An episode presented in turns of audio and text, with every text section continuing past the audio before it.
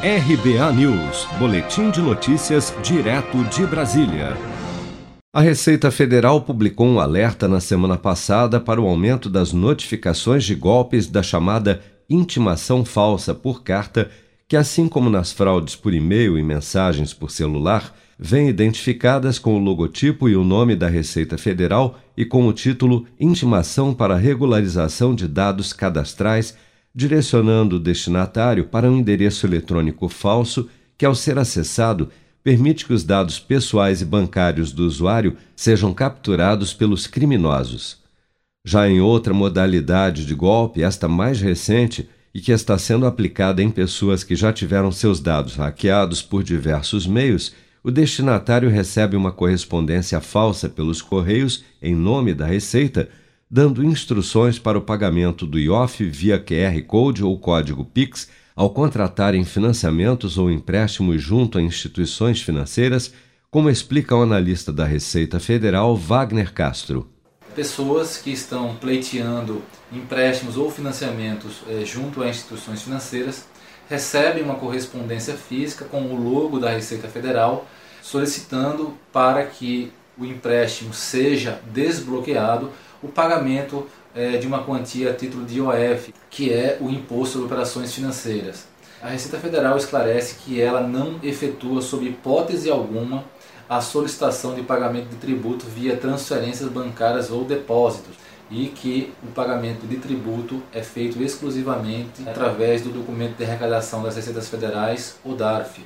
O analista orienta ainda que nunca se deve acessar links suspeitos em nome da Receita Federal sejam eles pelo celular ou por correspondências, mesmo que aparentemente oficiais, e lembra, a regra é sempre desconfiar. Golpes dessa natureza utilizando o nome da Receita Federal é, para enganar as pessoas são muito comuns, e especificamente esse da solicitação de pagamento do IOF para desbloqueio de empréstimos ou financiamento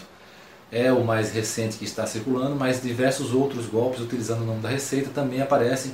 solicitando que as pessoas cliquem em links suspeitos para consultar pendências fiscais, para consultar a situação de malha fina, para regularizar o CPF. A regra geral deve ser a desconfiança, pois a Receita Federal se comunica sim com, com o cidadão em algumas circunstâncias,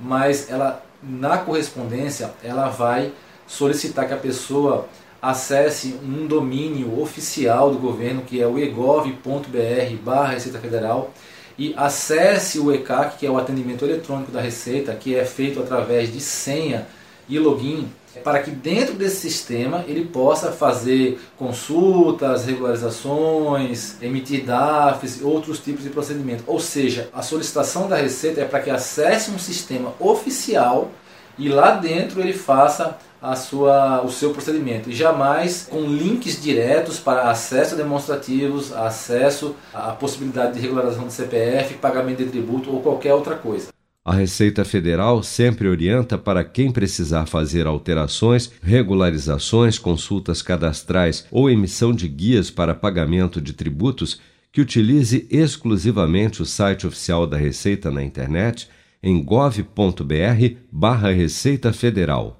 Se você quer começar a investir de um jeito fácil e sem riscos, faça uma poupança no Sicredi. As pequenas economias do seu dia a dia vão se transformar na segurança do presente e do futuro. Separe um valor todos os meses e invista em você. Poupe com o Sicredi, pois gente que coopera cresce.